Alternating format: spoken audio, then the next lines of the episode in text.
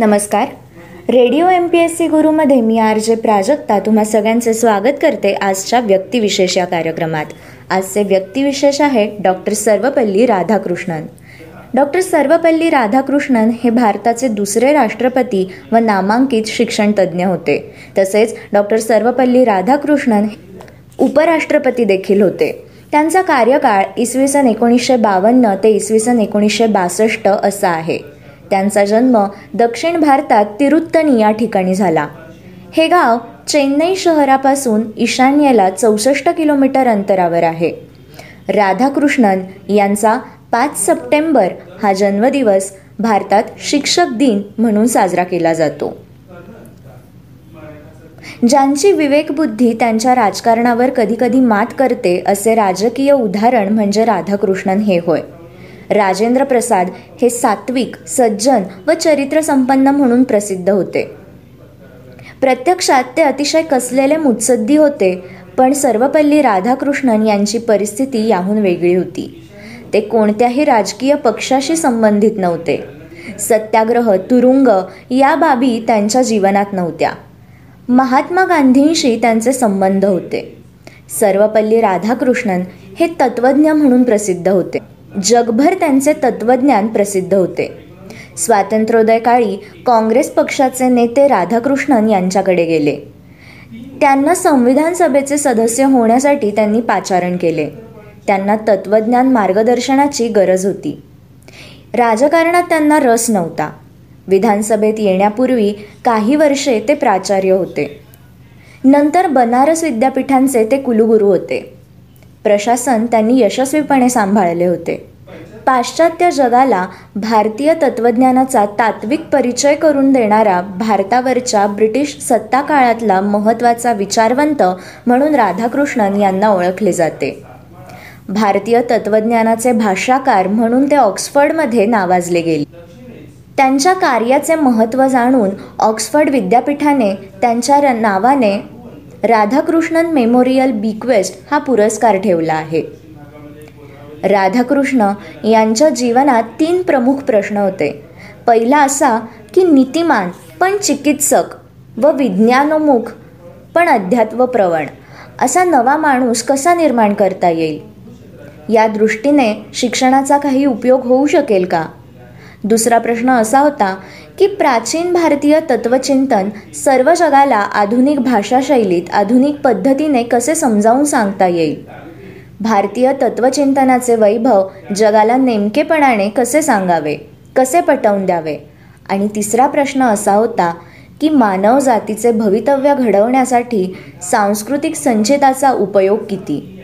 कुणाशीही ते याच तीन प्रश्नांच्या अनुरोधाने बोलत असे डॉक्टर राधाकृष्णन यांच्याबद्दल नरहर कुरुंदकर लिहितात. डॉक्टर सर्वपल्ली राधाकृष्णन यांचा जन्म पाच सप्टेंबर अठराशे अठ्ठ्याऐंशी रोजी मद्रास प्रेसिडेन्सीमधील चित्तोर जिल्ह्यातील तिरुत्तणी या ठिकाणी झाला. मद्रास ख्रिश्चन कॉलेजमधून त्यांनी पदवीचे शिक्षण घेऊन त्याच कॉलेजमधून ते पदव्युत्तर झाले.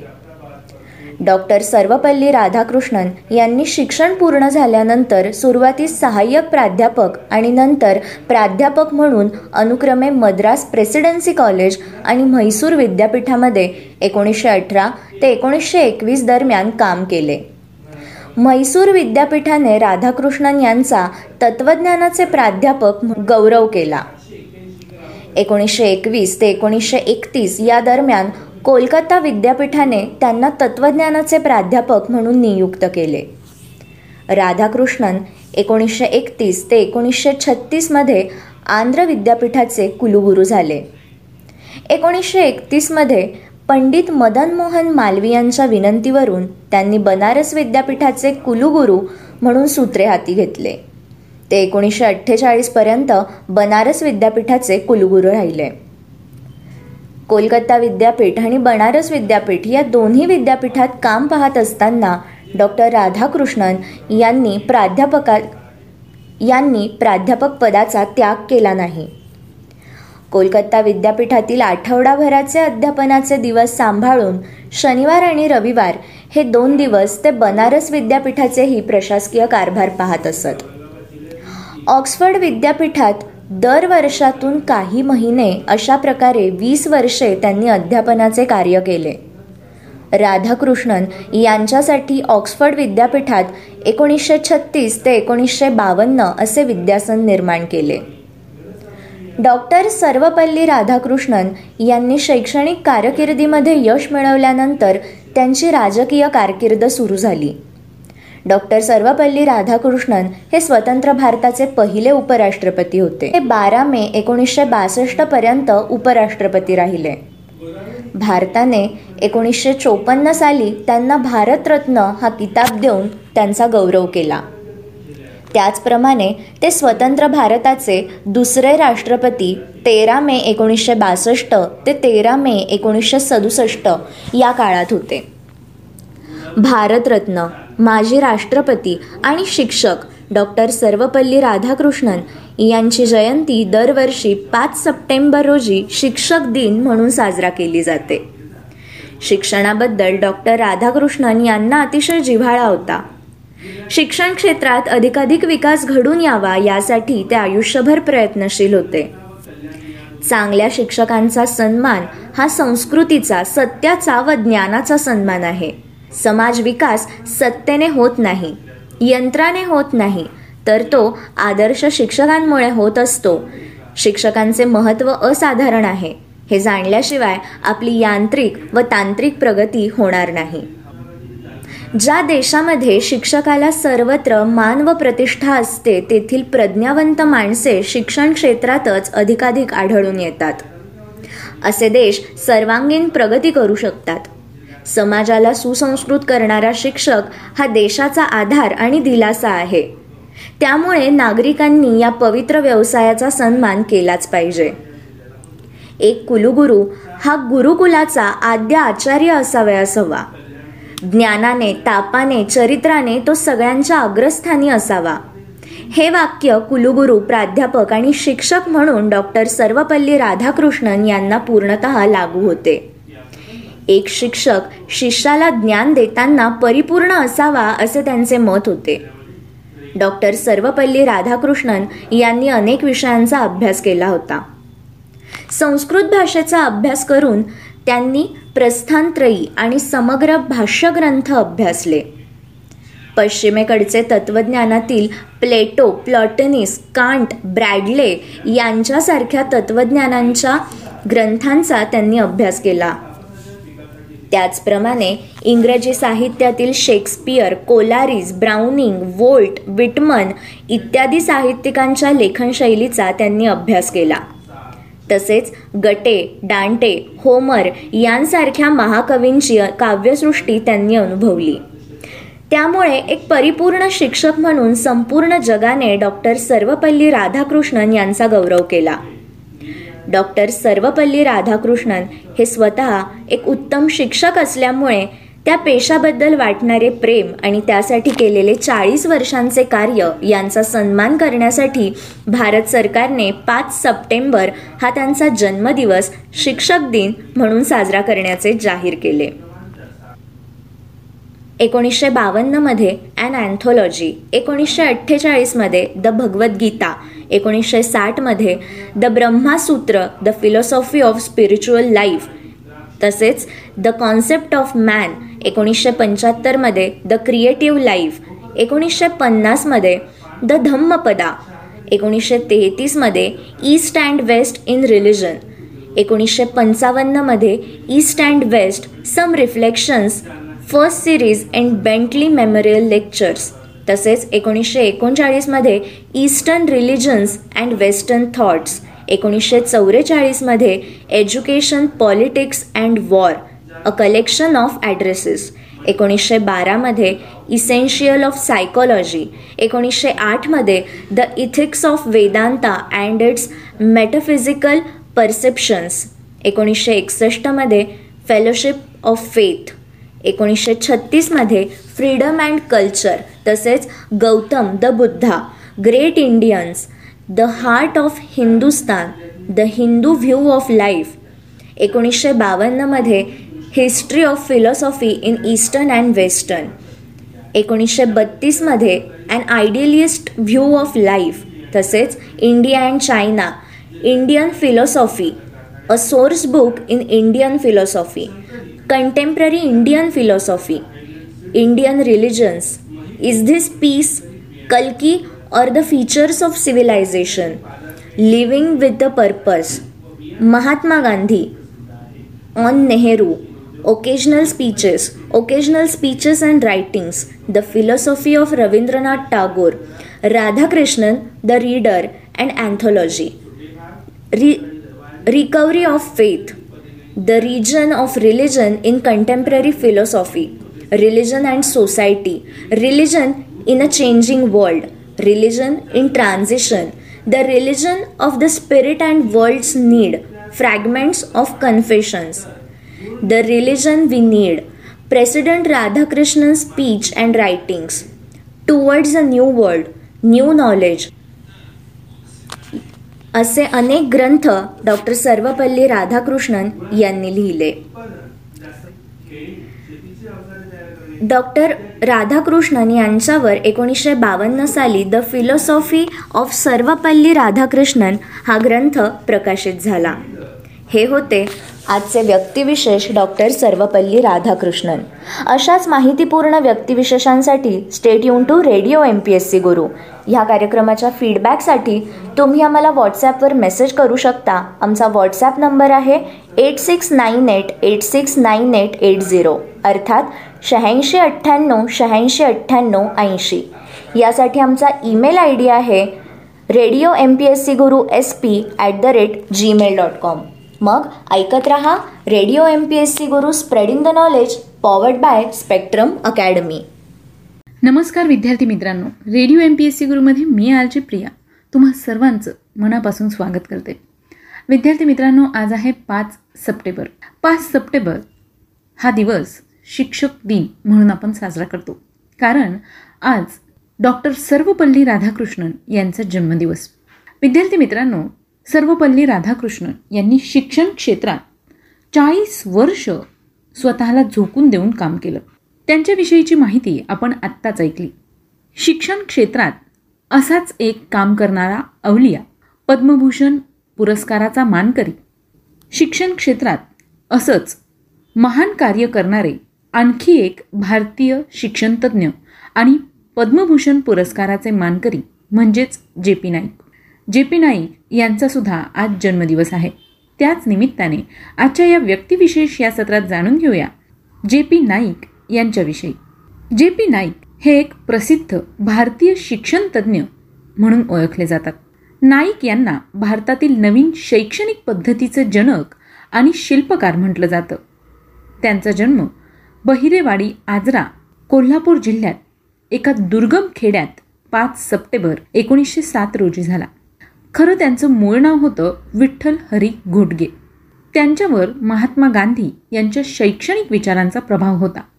असहकार आंदोलनात भूमिगत असताना इंग्रजांना चकवा देण्याच्या हेतूने नाईक यांनी विठ्ठल हरी घोटगे हे नाव बदलून जयंत पांडुरंग नाईक म्हणजेच जे पी नाईक हे नाव धारण केलं व याच नावाने ते जगभर प्रसिद्ध झाले. विद्यार्थी मित्रांनो जे पी नाईक यांच्या जीवनकार्याविषयी जाणून घेऊया. नाईक यांचं शालेय शिक्षण कानडी भाषेतून बेळगावजवळील बेलहोंगल येथे झालं. तर त्यांचं माध्यमिक शिक्षण हे बेळगावी झालं. प्राथमिक शिक्षण घेत असताना कौटुंबिक दारिद्र्य व गरिबीमुळे त्यांना अनेक अडचणी आल्या. कोल्हापूर येथील राजाराम महाविद्यालयातून एकोणीसशे एकोणतीसमध्ये बी ए ऑनर्स ही गणित विषयाची पदवी त्यांनी संपादन केली. नाईक यांना महाविद्यालयीन काळात वक्तृत्व कला व सांस्कृतिक कार्यक्रमांचा छंद होता. विवेकबुद्धी चातुर्य विनोदवृत्ती कमालीची भावनिकता इत्यादी गुण त्यांच्या व्यक्तिमत्वात होते. शिक्षणाबरोबरच इतिहास संस्कृत अर्धमागधी समाजशास्त्र या विषयात देखील ते पारंगत होते. देशभक्तीने प्रेरित झालेल्या नाईक यांनी सरकारी नोकरी सोडून इंग्रजांविरोधी असहकार आंदोलनात हिरारीने सहभाग घेतला. त्यावेळी बेल्लारीच्या तुरुंगवासात त्यांनी इंग्रज अधिकाऱ्यांच्या मदतीने वैद्यकशास्त्र या विषयाचा अभ्यास करून तेथील रुग्णांची सेवा देखील केली. तसेच शिक्षण आरोग्य व ग्रामीण विकास यांवर देखील त्यांनी सखोल चिंतन केलं. ग्रामीण भागातील गरिबांचे कष्ट दारिद्र्य बेकारी व अनारोग्य नाईक यांनी अनुभवलं होतं. तुरुंगातून सुटका झाल्यानंतर धारवाडजवळील उप्पिन बेटीगरी येथे त्यांनी गरीब जनतेसाठी स्वस्त औषधोपचाराचा दवाखाना काढून मोफत रुग्णसेवा केली. केवळ दवाखाने स्थापन करून भारतीय जनतेचे आरोग्य सुधारणार नाही याची जाणीव झाल्यामुळे त्यांनी त्यासाठी लोकांमध्ये आरोग्यविषयक जाणीव जागृती करणे शाळेच्या माध्यमातून आरोग्य शिक्षण देणे यासाठी त्यांनी ग्रामीण भागातून भटकंती केली. अनारोग्यामुळे दारिद्र्य आणि दारिद्र्यामुळे अनारोग्य या दुष्ट चक्राचा भेद झाला पाहिजे असं नाईक म्हणत बालकांचे कुपोषण बालमृत्यूंचे प्रमाण व मातांच्या मृत्यूंचे प्रमाण यामुळे ते अस्वस्थ होते. भारतीय समाज विज्ञान अनुसंधान परिषदेतील आरोग्यविषयक बाबींसाठी नाईक यांनी मार्गदर्शन केले. त्यांनी हेल्थ फॉर ऑल हा प्रबंध देखील लिहिला. भारतीय समाजाच्या समस्या शिक्षण आरोग्य वंचितता दारिद्र्य मागासलेपणा यावर अभ्यास करण्यासाठी एकोणीसशे सदुसष्टमध्ये Indian council of social science research ही संस्था त्यांच्या पुढाकाराने सुरू झाली. या संस्थेच्या माध्यमातून देशातील समाजवैज्ञानिकांना संशोधनासाठी प्रेरणा मिळाली. नाईक यांना गरिबांसाठी गरीब शाळा व श्रीमंतांसाठी श्रीमंत शाळा ही शिक्षण पद्धती मान्य नव्हती. त्यांनी सर्वांसाठी कॉमन स्कूल ही संकल्पना आपल्या विचारातून मांडली. प्राथमिक शिक्षण हे मोफत व सक्तीचे असले पाहिजे असे ते म्हणत असे. स्वातंत्र्य समता व बंधुता यांचा समावेश असलेली शिक्षण व्यवस्था त्यांना अभिप्रेत होती. देशातील वंचित उपेक्षित घटकांच्या शिक्षणासाठी राष्ट्रव्यापी चळवळ उभी केली पाहिजे असे ते म्हणत. स्वातंत्र्योत्तर भारतातील शिक्षण व्यवस्था ही श्रीमंत उद्योगपती आणि उच्चभ्रू लोकांची मक्तेदारी झाली आहे. देशातील गोरगरीब जनतेने कररूपात शासनाला दिलेला पैसा शासनाने गरीब जनतेच्या मुलांच्या शिक्षणासाठी खर्च केला पाहिजे. गुणवत्तेच्या नावाखाली देशात निवडक शाळा महाविद्यालये व विद्यापीठे यांचा विकास करणे नाईक यांना मान्य नव्हते. देशातील शिक्षण व्यवस्था बदलली पाहिजे. त्यासाठी त्यांनी बेळगाव कारवार धारवाड कोल्हापूर पुणे मुंबई गारगोटी येथे अनेक व्याख्याने दिली. कोल्हापूर रिजन्सी काउन्सिलमध्ये त्यांनी शिक्षण खात्यात सचिव म्हणून काम करताना नगरपालिकेच्या शिक्षण विभागाद्वारे अनेक शाळा सुरू केल्या. शिक्षण समितीमार्फत देणग्या स्वीकारून शाळा सुधार योजना राबवल्या. एकोणीसशे बेचाळीसमध्ये ग्रँड इन कोड व प्रायमरी एज्युकेशन ॲक्ट कोल्हापूरमध्ये लागू केला. शिक्षण फक्त मोफत करून चालणार नाही तर ते मुलांच्या घरापर्यंत पोहोचले पाहिजे. मागास भागातील वाड्या वस्त्यावर शाळा सुरू केल्या पाहिजेत यासाठी त्यांनी शासनाचं लक्ष वेधलं. नाईक यांनी समानतेच्या तत्वावर गुणात्मक व संख्यात्मक शैक्षणिक उद्दिष्टे कशी पूर्ण करता येतील या संदर्भातले विचार क्वालिटी क्वांटिटी अँड इक्वॅलिटी या आपल्या पुस्तकात मांडल्या आहेत. त्यांच्या मते शिक्षणासाठीची कोणतीही योजना किमान पुढील शंभर वर्षांचा विचार करणारी असली पाहिजे. शिक्षण आणि आरोग्यावर शासनाने विशेष आर्थिक तरतूद केली पाहिजे. देशातील विषमता कमी व्हावी शिक्षणाचा प्रसार व प्रचार करण्याकरिता शासनाने मदत करावी यांसाठी त्यांनी प्रयत्न देखील केले. शिक्षणातील वास्तव समस्या समजून घेण्याकरिता शिक्षणावर संशोधन झाले पाहिजे असे त्यांना वाटे. भारत देश हा खेड्यांचा देश असल्यामुळे ग्रामीण भागाचा विकास साधण्यासाठी ग्रामीण भागात शिक्षण संस्था स्थापन केल्या जाव्यात म्हणून त्यांनी शासनाकडे आग्रह केला. नाईक यांची एक जून एकोणीसशे एकोणपन्नास रोजी भारत सरकारच्या शिक्षण खात्यात सल्लागारपदी निवड झाली. यासाठी त्यांनी शासनाकडून फक्त एक रुपया नाममात्र पगार घेतला. पदभार स्वीकारताच त्यांनी प्राथमिक शिक्षण हे पायाभूत असून देशातील प्रत्येक मुलामुलींना ते मिळाले पाहिजे. यासाठी देशातील सर्व राज्यांचा अभ्यास करून व्यापक योजना आखल्या आणि देशपातळीवरील शैक्षणिक कार्यास स्वतः वाहून घेतले. देशातील शिक्षणाचे नियोजन प्रशासन संघटन व कार्यवाही होण्याच्या दृष्टीने देशात अनेक राष्ट्रीय संस्था स्थापन करण्यात त्यांनी पुढाकार घेतला. भारत सरकारच्या शिक्षण खात्याद्वारे राष्ट्रीय शैक्षणिक संशोधन व प्रशिक्षण परिषद ही संस्था त्यांनी स्थापन केली. ही संस्था म्हणजेच N C E R T. आशिया खंडात प्राथमिक शिक्षणाचा अभ्यास करणारी संस्था नाही याचा अभ्यास करून नाईक यांनी भारत सरकार व युनेस्को यांच्या माध्यमातून एकोणीसशे बासष्टमध्ये Asian institute of educational planning and administration ही संस्था दिल्ली येथे स्थापन करण्यात पुढाकार घेतला होता. आशिया खंडातील प्राथमिक शिक्षणाचा नियोजनबद्ध विकास करण्यामध्ये ही संस्था मोलाची ठरली. या संस्थेत आशिया खंडातील Japan Vietnam Brahmadesh Bhutan Nepal Cambodia Malaysia Thailand Philippines Singapore Pakistan येथील शिक्षक प्रशिक्षक व प्रशासक शिक्षण प्रशासक व प्रशासक प्रशिक्षणासाठी येत असत. या सर्वांना नाईक हे प्राथमिक शिक्षणावर सांगोपांग मार्गदर्शन करत. युनेस्कोने आर्थिक सहाय्य बंद केल्यामुळे संस्थेचे रूपांतर national institute of educational planning and administration असे करण्यात आले. सध्या ही संस्था national university of educational planning and administration म्हणजेच N U E P A म्हणून दिल्ली या ठिकाणी कार्यरत आहे. नाईक यांनी समाज विज्ञान आणि शिक्षण यांचा परस्पर संबंध ओळखून एकोणीसशे सदुसष्टमध्ये Indian council of social science research म्हणजेच I C S S R ही संस्था स्थापन करण्यात पुढाकार घेतला. या संस्थेमार्फत देश विदेशातील समाजशास्त्रज्ञ शिक्षणतज्ज्ञ यांना निमंत्रित करून चर्चा केली जात असे. पुढे शिक्षण आरोग्य शेती या विषयांवरील संशोधनात ही संस्था मोठ्या प्रमाणात काम करू लागली व या संस्थेस आंतरराष्ट्रीय स्तरावर दर्जा मिळाला. डॉक्टर नाईक एकोणीसशे अठ्ठ्याहत्तरपर्यंत आय सी एस एस आरचे सदस्य सचिव होते. आपल्या अकरा वर्षांच्या कार्यकाळात त्यांनी भारतासह इंग्लंड अमेरिका दक्षिण अमेरिका व आशियाई देशातील समाज वैज्ञानिकांना निमंत्रित करून समाजविज्ञान व शैक्षणिक संशोधन यांची सांगड घातली. देशाच्या विकासात ही संस्था मोलाची कामगिरी बजावत आहे. नाईक यांनी एकोणीसशे त्र्याऐंशीमध्ये सर्वांसाठी आरोग्य पर्यायी नीती हा अहवाल लिहिला असून तो भारतीय आरोग्य सर्व्हेसाठी आधारस्तंभ ठरला. विद्यापीठ अनुदान आयोग जवाहरलाल नेहरू विद्यापीठ स्थापन करण्यात नाईक यांनी पुढाकार घेतला होता. नाईक हे कोठारी आयोगाच्या सदस्य सचिवपदी होते. प्रमुख कार्यवाह म्हणून नाईक यांनी विविध सामाजिक शैक्षणिक व आर्थिक क्षेत्रातील तज्ज्ञांकडून आयोगासाठी सुमारे ऐंशी संशोधनात्मक प्रकल्प करून घेतले. भारतातील पूर्व प्राथमिक प्राथमिक माध्यमिक महाविद्यालय व विद्यापीठीय शिक्षणाच्या परिस्थितीचा अभ्यास करून शिक्षणाबरोबरच शेती अभियांत्रिकी आणि इतर पैलूंचे त्यांनी अवलोकन केले.